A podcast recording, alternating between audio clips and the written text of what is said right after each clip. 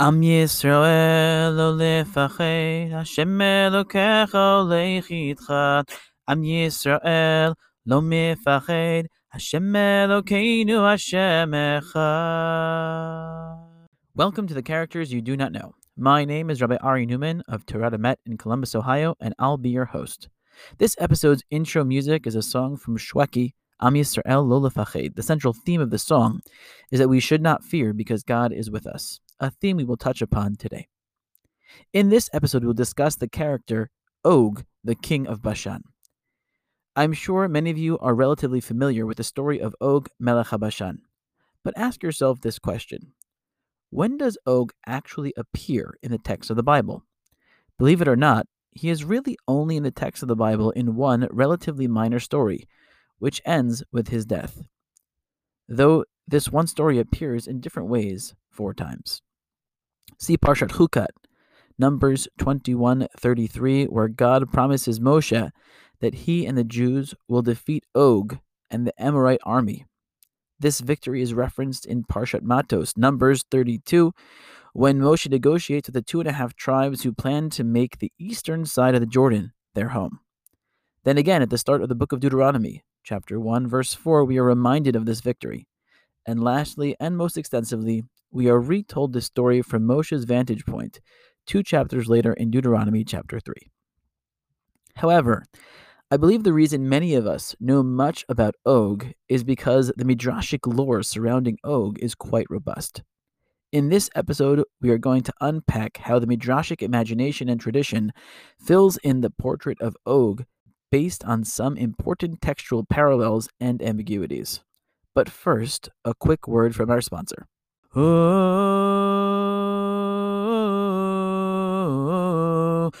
it is that time of year again. Our main event fundraiser is just around the corner. We will have great food, three comedians, and a message from the president of Yeshiva University. This year's theme is the marvelous return back to the Catskills. Please sign up and support Torah Emet. Every dollar helps. You can find the flyer on my Facebook or on the Torah Emet website at torahemet.org. Let's start with an outline of how Chazal expand the story of Og, and then we will try to understand why they do it. The first Midrashic jump connects Og with Avraham, though we will see that there are two competing narratives of how they are connected. From Avraham, Chazal actually send him back even further in time to the days of Noach. Though we have a number of interesting textual parallels to connect Og back to Avraham, why Chazal send Og back to Noach is still a mystery. Feel free to share any insights you have with me. The Talmud in Nida 61a asks a simple question from the simple reading of the Bible. In both Numbers chapter 21 verse 34 and Deuteronomy chapter 3 verse 2, God tells Moshe not to fear Og, lo or in this case Altira. We know of no other adversary, including Sichon, Balak, Bilam, Amalek, etc., where God tells Moshe not to fear. Even with Paro, there is no indication that Moshe feared Paro, only whether he could communicate effectively to free the Jews. So Chazal ask a fair question Why was Moshe afraid of Og? A few midrashim suggest that it was Og's menacing physical attributes that caused Moshe to fear. However, most of Chazal don't even countenance that Moshe's fear had anything to do with the physical prowess of Og.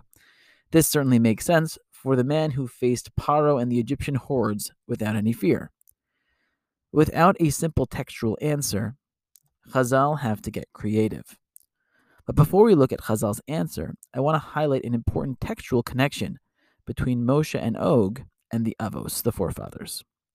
When you look at the entire Torah, Moshe is told Al Tira, do not fear, three times. The two we mentioned above explicitly related to Og, and a third time about the Jewish people inheriting Israel and defeating the Amorites. See Deuteronomy chapter 1, verse 21. While Og isn't mentioned by name, this is a clear reference to the battle with Og. What is fascinating is that these three times that God uses Altira, don't fear, with Moshe, parallel the three times that God says the same phrase once for each of the Avot. once to Avram, once to Yitzchak, and once to Yaakov. Let's go through each one. The first is in Lech Lecha, Bereshit chapter 15, verse 1. In the aftermath of saving Lot from the three kings, God appears to Abraham and tells him not to worry. Avram is worried that he doesn't have an heir, a direct heir. He only has Eliezer. Immediately after this, God promises Avram that he will have an heir and they will in fact inherit the land of Israel after the future bondage in Egypt. This promise is known as the covenant between the parts. The second Altira to Yitzchak is in Parshat Toldot, Bereshit chapter 26, verse 24. This time, God reassures Yitzchak that his progeny would be many.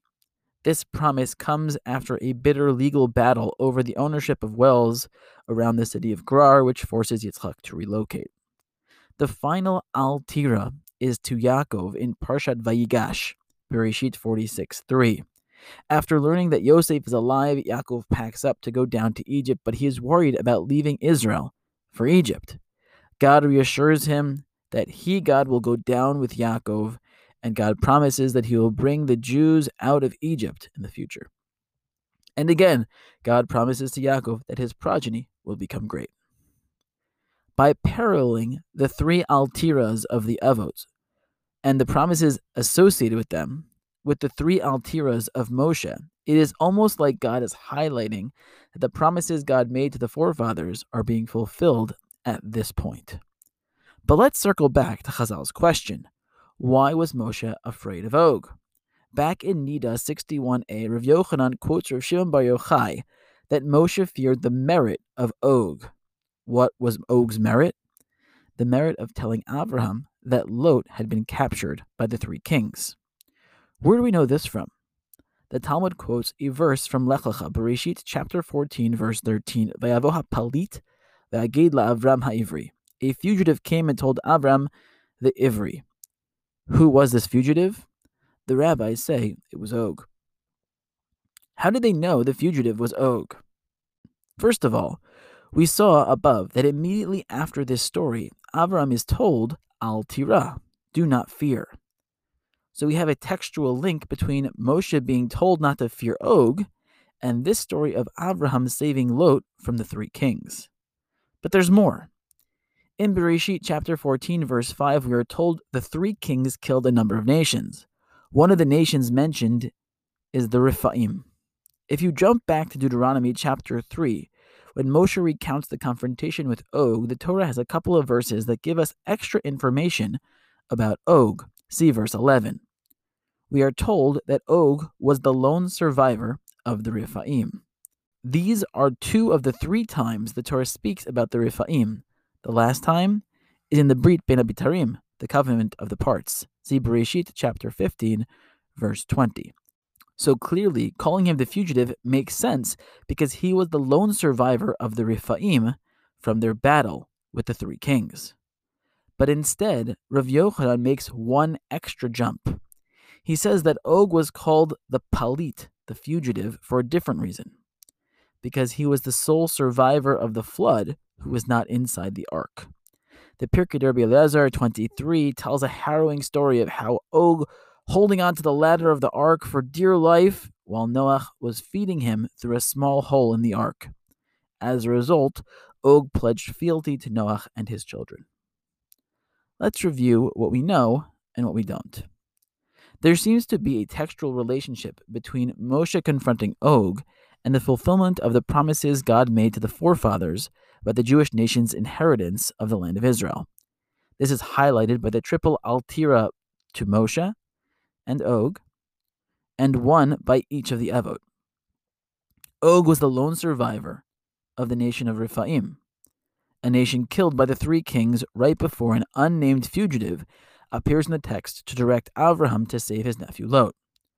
Taken together, it seems like Chazal saw Og as an unbiased witness, a witness to the rise of the Jewish people from the very early promises Hashem made to Avraham Og was a skeptic and ultimately was the final obstacle for the Jews to enter Israel. When the Jews, led by Moshe, defeated Og, God's promise to Abraham was complete. It closes a loop in Og's story arc. The skeptic was vanquished, and the Jews could now finally enter Israel. God's promise was fulfilled. What I'm not sure about is why Rav Yochanan pushed that narrative even further, placing Og in pre-Mabul antediluvian times as well. And while I'm not sure what Chazal gained by doing this, or what textual proofs they might have, perhaps it is simply an expanded narrative of Og as witness of God's ultimate plan. A good place to start looking for textual parallels might be the story of the Nephilim and the Bnei Elohim. But there is a less well known alternative view of Og's backstory, which you can find at the very end of Masechet Sofrim, chapter 21, halacha 9. Masechet Sofrim suggests that Og was Eliezer, the servant of Avram. Textually, you can look back to the parallel between Altira by Moshe and Og and the Altira to Avraham that Eliezer would not be his sole heir. In both cases, God reassures Avraham and Moshe that they don't need to worry about Og. Perhaps this approach also explains why Moshe feared Og. If he in fact was Eliezer, well, that makes sense. The dependable servant of Avraham who found Yitzchak a wife certainly had many spiritual merits. However, when he opposes the Jewish entrance to Israel, he was denying the promise he heard God made to Avraham. At that point, it was incumbent upon Moshe to put him down. This also fits with the Midrash quoted in Rashi chapter 14, verse 14, that when Avram armed his 318 disciples, it was really only Eliezer whose name in Gematria, the numerical value, is 318.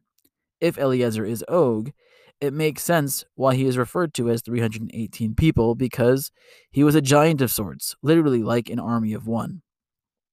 One closing thought. Some Midrashim highlight that Og's name came from the word ugot, or matzah cakes.